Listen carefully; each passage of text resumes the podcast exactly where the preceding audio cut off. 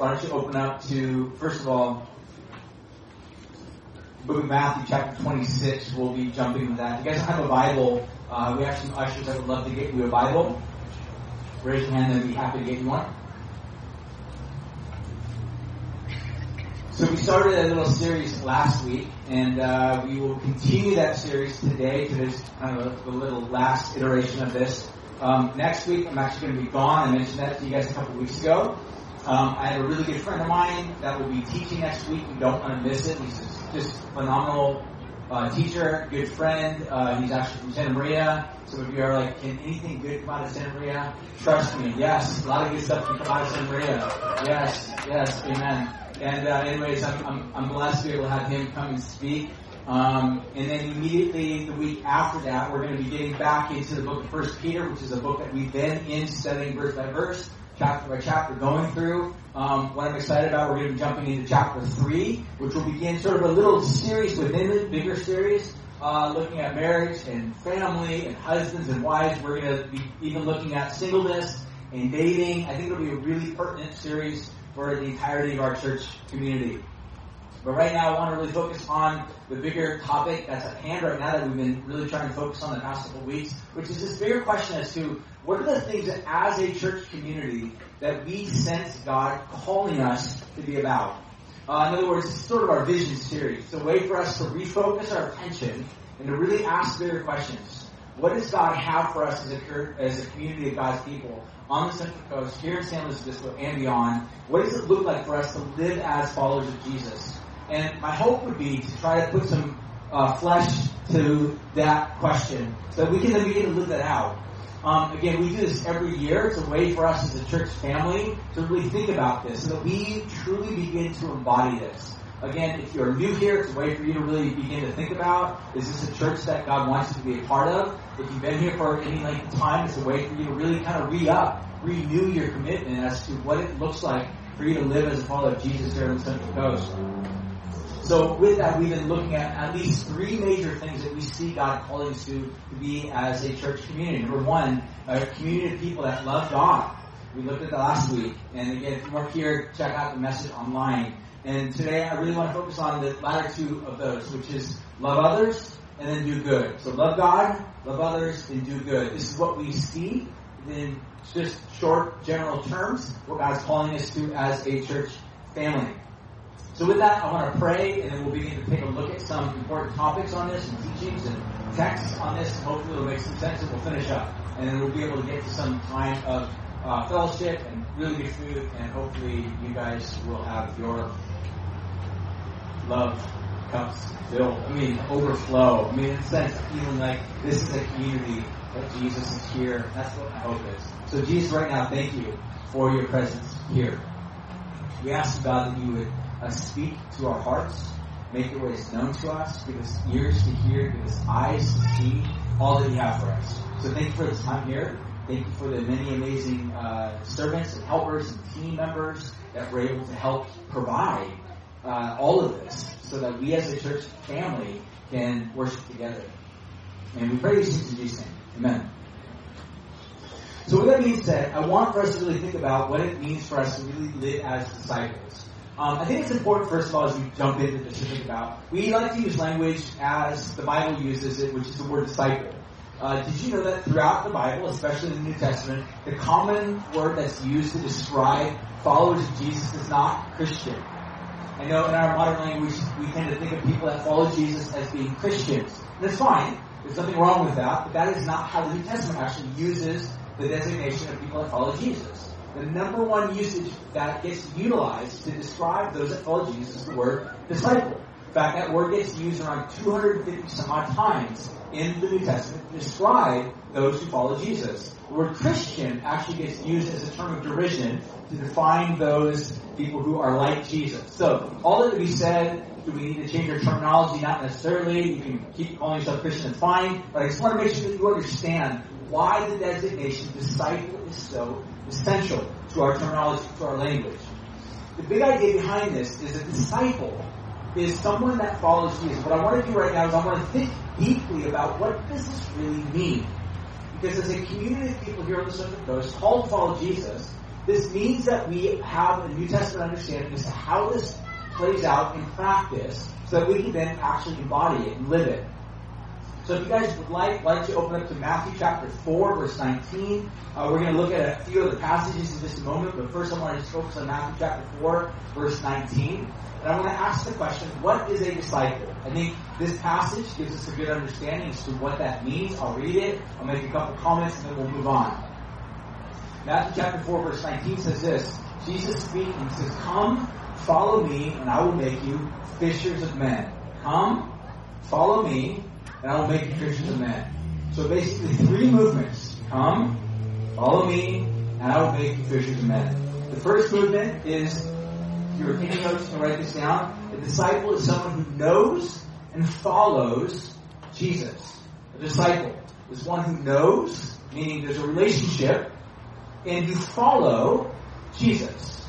You don't follow popular, influential pastor. You don't follow really cool, hip worship leader. You don't follow some Instagram influencer. You follow Jesus. You know Jesus. You have a relationship with the one who made you. First of all, it's the big E on the eye chart. Second thing is a disciple is one who's being changed by Jesus. So think of the word transformation. Changed. If you look at your life and you say, I've been a Christian for a very long time, I've never changed you need to step back and ask the question, are you really a disciple? Maybe you know information about God. Maybe you don't know God. Maybe you're associated to a church or with a church, but you're not really a disciple. Another word to think about the word disciple is the word apprentice. To think about in ter- uh, modern terminology. An apprentice is somebody that basically works under and learns the trade of another, every aspect of the trade. They learn how they do whatever their trade is. They learn the nuances of that trade. They basically follow in the footsteps of the one who is the leader of that, the master of that trade. So number one, a disciple is one who knows and follows Jesus. Number two, a disciple is one who's being changed by Jesus. Number three, a disciple is one who does what Jesus did. This is where Jesus says, come follow me and I will make you fishers of men. In other words, I will help train you to be people that do what I do. This is the important aspect of what it means to be a disciple. This, by the way, is what we are all about as a church community. Our aim as a church is not to be a big, influential megachurch. Our aim is not to become necessarily a great church, whatever that means. Our aim is to be a faithful community of disciples. People who follow Jesus, people that truly want to know and follow Him, people that truly want to be changed and transformed by Him, and people that are ultimately doing what Jesus did. So, I also want to just focus a little bit, real briefly now, shift and think about what are some challenges or problems to modern day discipleship. So in other words, if you are trying to be faithful to follow Jesus today, you'll know that there's at least three things, there's a lot of them, but I'll just give you the top three, that are very difficult challenges for us as modern people living in San Luis Obispo on the Central Coast, 2021, to follow Jesus. Here's the three ones. Number one, uh, we live within a culture of information. In other words, there's a myth that goes along with each one of these as well. So the myth of living in the culture of information is that all you need is this is the myth, by the way. All you need is information to be a good disciple of Jesus. In other words, discipleship, following Jesus, all you need to do is have proper theological understanding, and therefore you are a disciple of Jesus. That's the myth. So you might have a lot of good understanding about who God is. You might even be perfectly orthodox or historic in your understanding of Jesus. It doesn't make you a disciple of Jesus. In fact, I'll even go so far as to say in the book of James, uh, he talks about the devil. He believes, but he is not a follower. He believes in God. The enemy, Satan, believes in God, but he's not a disciple of God. He knows God exists. He knows certain truths about God. He does not believe those things. I speak about him in the gender as a he, but the point of the matter is this, that following Jesus, it's not just enough to have information about Jesus. That is a myth. So in other words, the idea of information, the culture of information is a problem that we face as followers of Jesus. Number two, we live in a culture of individualism. Rugged individualism, I would add. Meaning the idea is, in terms of the myth, is I don't need anybody else to really be a follower of Jesus. I just need me and Jesus, and we're all good. That's a myth. When Jesus speaks to people in the New Testament, he's always speaking to the plural. There's a community. The myth of somehow thinking that all you need is just a nice personal relationship with Jesus and that's it is a myth. It is more reflective of the culture of individualism that we live in today, which means we actually need each other. We need each other to fulfill the actual act, actions of discipleship properly. The third myth is we live in this culture of consumerism. And the myth goes something like this, that church is merely an activity that I attend in order to avail myself of goods and services, and that's it. In other words, if you have viewed church, for example, Sunday morning, there's not a whole lot of goods and services that we're providing right now, being in a parking lot a tent, but you get the idea. There's a tendency for us to tend to think that church is nothing more than a thing I show up to. I hear a good sermon, I listen to some good music, I sing a good few, good songs, I maybe give a little bit of money, meaning I just drop my money in the box and I walk away, and therefore I am now a good disciple of Jesus. And I would push back on that gently and say, that is a myth. That is merely being a good consumer, not a good disciple. This may be offensive to some of you. This may be new information for some of you. But I want for you to at least think biblically and think in terms of how Jesus casts the vision for what discipleship is. Because my deep aim, and the deep aim of the elders and leaders of our church family, is to see a community of people that are deeply devoted to being followers of Jesus. That's our big aim. So with that being said, I want to really jump in and begin to think about what does it mean for us to follow Jesus? And what does that look like, especially in light of the construct of loving God, loving others, and doing good? So with that, I want to just look at a, an analogy or story, if you would, of the life of Jesus. I want to read a passage to you. I'll make a couple of quick observations and I'll finish with some very practical means that we kind of envision us a church community embodying the lifestyle of Jesus. So, if you would like, why don't you open up to two passages? Why don't you open up to the book of Acts chapter 10, verse 38, or you can write this one down, Acts chapter 10, verse 38, and then open in your Bibles to the book of Matthew chapter 26, verse 47. Matthew 26, 47. First, look at Acts 10, verse 38. I'll read this to you. Just listen to what it says. It says, And God anointed Jesus of Nazareth with the Holy Spirit and with power. And Jesus went around doing good healing all who were oppressed by the devil, for God was with him. So very clearly what we see with regard to the life of Jesus, in fact, if you were to do like a little practice, um, LG for love God, LO for love others, and DG for doing good, if you were to just read your Bible with those three little acronyms in mind and wrote down that those little acronyms every single time you either read a passage that taught us to do that or embodied that by way of example or action. Your Bibles would be filled with LG, LO, uh, DG, right? All over the place. Because that's exactly what the New Testament is really all about, conveying this. But what we see, first of all, is that Jesus went around doing good. What does doing good look like? It actually looks like loving others and loving God. That's the whole aim. That's what discipleship is. That's what we look at as our ultimate example and life giver and say, we want to be like Him. We want to be like Jesus.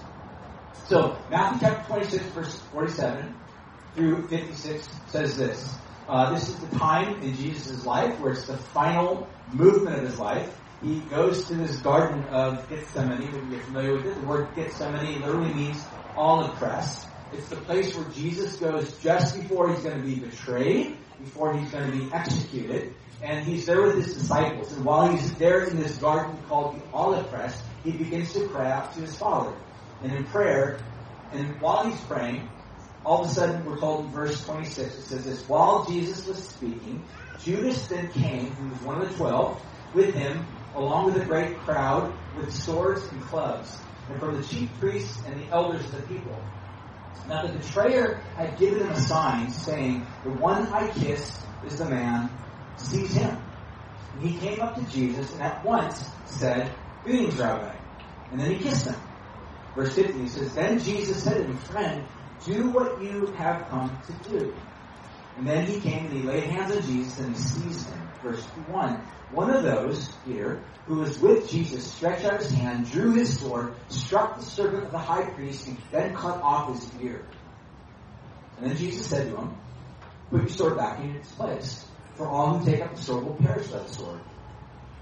Do you think that I did not, that you think that I cannot appeal to my Father, and he will once send me more than twelve legions of angels? But how then should the scriptures be fulfilled that this must be so? And at that hour Jesus then said to the crowds, Have you come out against an insurrectionist with swords and clubs to capture me? Day after day I sat in the temple teaching, and you did not seize me. But all of this was taken place that the scripture of the prophets might be fulfilled. Then all the disciples left him and fled.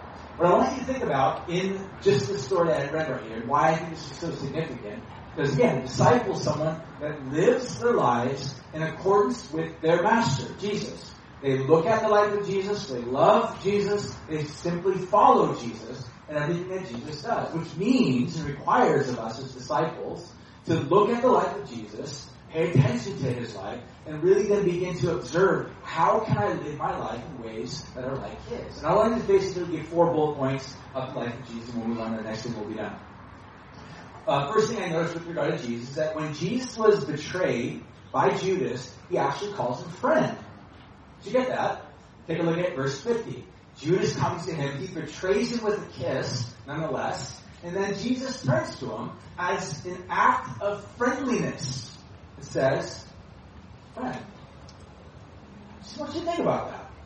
What would you do knowing that someone is there to betray you?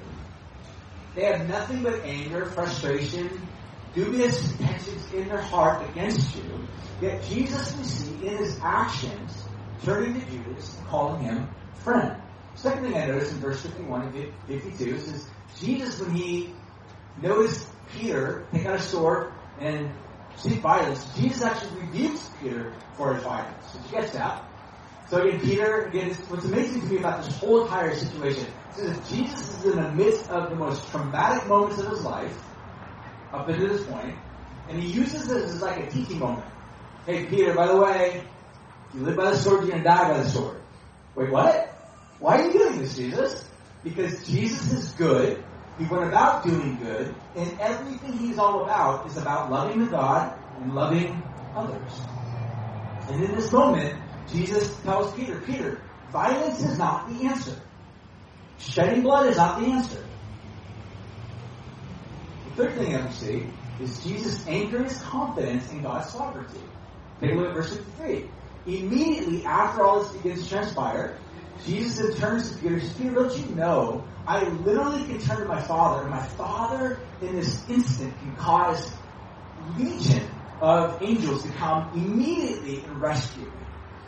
Jesus is deeply tethered to God's kingdoms. That God is in control. Jesus knows this. This is what it looks like to live a life that is good, trusting the Father. Jesus is deeply tethered to the Father. The last movement that we see into this is actually not in this account, it's actually Luke's account. And it's this passage when Peter takes out his swords, lops off the ear of this high priest servant by the name of Malchus. Then Jesus actually picks up this ear and heals it. So this is the last thing.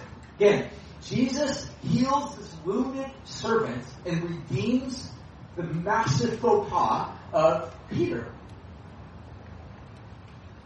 There's a lot happening in the story right here. But what it tells us is just this window into who your king is. It's a window into, in terms of who we want to become like. Because I think we can all agree that not all churches in modern America have acted good. Would you agree with that? Not all pastors, not all leaders, not all Christians have demonstrated goodness or loved God rightly or loved others properly. I think we would all agree that we, to some degree, are just tired, tired, exhausted, tired, maybe, maybe even angry, frustrated, of the degree of hypocrisy.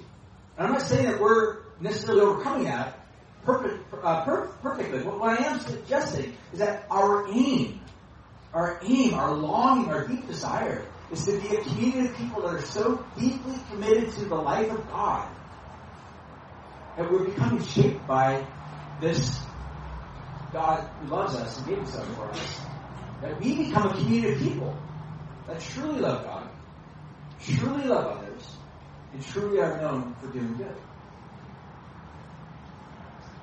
Now, I'll throw in a couple of freebies in here because the rest of the text is actually filled with this type of teaching, filling the rest of the pages of the. I'll give you a couple freebies. The Apostle Paul writes this in Romans chapter 12. In fact, you're writing notes, you can write this down. Paul says in Romans chapter 12, verse 9 through 21. I'm going to read all of it, but I just want to make some highlights because what I want you to understand, just by way of these little passages, that this is not just Jesus throwing out some teaching here. The entirety of the New Testament is all summed up in these three big ideas. Loving God, loving others, and doing good. Paul would say this in Romans chapter 12, verse 9. He says, Let love be genuine. Abhor what is evil. Hold fast to what is good. Love one another with brotherly affection. Outdo one another in showing honor. Do not be slothful in zeal, but fervent in spirit. Serve the Lord. Rejoice in hope. Be patient in tribulation. Be constant prayer. Contribute to the needs of the saints and seek to show hospitality. This is Paul's way of basically saying, love God, love others, do good. Here's Peter. Peter, very guy that takes out a sword at one of the point in his life. Thank God for him allowing multiple chances of growth and development. Because just a few years earlier, Peter had sword in hand, and he wasn't just simply going for a guy's ear, mind you. Peter was literally going to kill this guy. That's what he was aiming for. He missed. Apparently he's not a very good swordsman. He just simply caught the guy's ear. But Peter was given another chance. And here's Peter at a later stage in his life, at a later development in his life, at a later moment in his life, as he's begun to grow and develop as a follower of Jesus. And here's what he writes. He says, This is the will of God, that by doing good you should put to silence the ignorance of foolish people. Honor everyone. Love the brotherhood. Fear God. Honor the emperor. This is the guy, sword in hand, who's ready to spill blood against his enemies. Years later, changed. That's what the gospel does. Transforms us. Here's the Apostle John, throwing one more for good measure. John says this in 1 John chapter 4, verse 10. He says, This is love, not that we have loved God, but that He has loved us and sent His Son to be propitiation for our sin. Beloved, if God so loves us, we also ought to love one another. No one has ever seen God, but if we love one another, God abides in us, and His love is us. And this is John's basic way of saying, as we recognize the depth of the love of God that He has for us, then we want to begin to show outwardly our love towards other people. So in summary, what I want to just do, I want to finish with some practical ways, practices if you will, that I think would help you. So in other words, if you're sitting here this morning and your question that's rising in your heart, how do I get in? What do I do? What are some practices that I can engage in in order to truly embody love of God, love for others, and doing good? How do I do that? Here's three things. Number one, the idea of loving God. Just practically. Number one, develop a regular practical habit daily just reading scripture. Just start there. Some of us have not developed that habit yet. I know for many, many years of my Christian walk, I did not actually have that habit. In fact, I would say for me, I started off at my Christian walk as I was 16, 17 years old, beginning to read the Bible on a regular basis, and then, honestly, really being quite frank with you, when I began pastoring the church, life was extremely busy. I stopped reading on a regular basis. I mean, I was reading my Bible on a regular basis, preparing for Bible studies. But as a regular habit of just being a disciple with Bible in hand, reading scripture, devotionally thinking about who Jesus is, asking the questions of discipleship on a practical level, just because I love God and I know that He loves me. There's many years I just simply did not do that. And it literally hasn't been until the past, I would say, seven to eight years that it's begun to become more of a regular just practice and habit. Now, what, where I want you to think about this is think about these as practices, like um, exercises. So in other words, if you were to have an aim in your mind that you're like, you know I want to lose some weight, I want to develop some muscle tone, and I want to be able to begin to develop some endurance. So now you go and talk to a physical therapist or somebody that can help you with this, or a dietitian, and they'll say, okay, here's what I want you to do. I want you to begin to avoid these certain foods, and I want you to begin to in, incorporate these types of foods into your diet, and at least three times a week, I want you to go to the gym, and I want you to do this workout routine several times throughout the week. And here's the whole map of how you do this. And if you do these things, you will begin to develop certain, not just muscle, but memory. Muscle memory better habits. Does that make sense? The fact of the matter is, this is exactly the same idea. But think about this in terms of developing your interaction with the life of God. So begin to read your Bible. Think of it as a practice. And again, for many of us, it's just simply downloading a Bible app and just starting somewhere. In fact, like I said earlier, if you want a really simple practice, start in the book of John, right? Start with the book of John, and as you read it, do that little practice I said to you earlier, right? The LG, the LO, and the uh, DG, do good, right? Love God, love others, and do good. And just as you are reading through the scripture, again, it might be just a chapter a day, begin to write down associations with those phrases to the actual passages that you're reading. And what you'll begin to do, practice that. At least give yourself maybe a week and say, I'm going to do it for a week, and just begin to study scripture. Read it. What you'll begin to develop is a pattern or habit that your life and your heart will become more awakened to who God is. Secondly, pray. Just begin to develop a habit of praying. I mentioned this last week. Uh, there's an app that you can download. It's called uh, Lectio 365.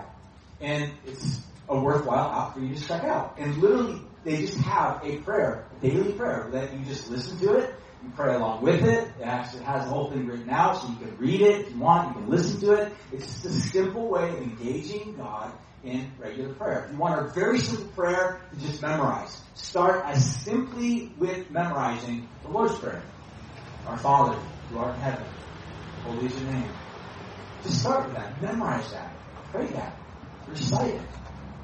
Make it part of your daily habit. And then thirdly, in terms of loving God, gathered worship. What you guys are doing here right now is part of that act of loving God.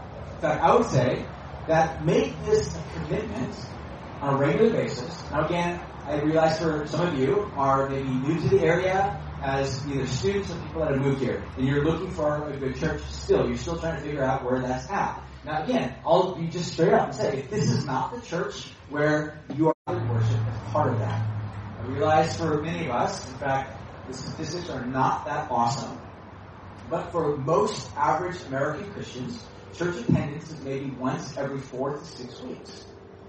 I, honestly, if that is a regular habit that is part of most Christians' life, I truly don't know how development into a disciple of Jesus can be a consistent, regular habit in one's life in the same way, if someone were to come to me and be like, hey, I really, really want to get physically fit, develop a good dietary habit, and I ask them, like, tell me how well do you eat and how rhythmically is that? And they're like, oh, maybe once a month I had a really good meal. It's a salad. What do you eat the rest of the month? Not salads. The fact is, is you will not get healthy. That's not enough. It has to be a habit. And what about someone might say, well, I got really good intentions. Good intentions are good, but they will not get you there. You need more than good intentions. And this is where I would suggest to you habits, practices will get you there. Daily habits, weekly habits, monthly habits will get you there. So the simple one I would just suggest is make a regular weekly practice of gathered worship, just like what you guys are doing right now. So I commend all of you right now. I look forward to seeing you guys next week and then the week after that, and the week after that, and the week after that. And if it's not this church, whatever pastor or whatever leadership that you will be engaged in, that they will see you next week. And again, this is not a self-serving request. This is just, I want to see Jesus do great things in the Central Coast. The second thing is love others. And the first of the list here in loving others is gathered worship. Say that's the last of the first love God, right? Yes, exactly the case. It is connected. So I think one of the very first acts you can do in terms of loving others is gather to worship. Coming together. Because there's something about getting together with other people that you do not even know that forces us. Sometimes it's uncomfortable. At the very heart of who I am, I'm kind of an introvert. I really I, let's put it this way. I do not like going to large gatherings without my wife being there. I literally wanted to sit in a corner and do nothing. Or leave. But the fact of the matter is, is especially when it comes to gathered worship, I need this. I need you. We need each other. Because there's something that happens when we gather together with people that we don't even know, we may not even like. We may not even have a whole lot in common, but it forces us out of our comfort zones and into a place of becoming like Jesus. The second thing is the Lord's Supper, the regular habit of breaking bread together. Why is this important? And why is this tethered to gathered worship? This is something I would say you don't, you don't do on your own.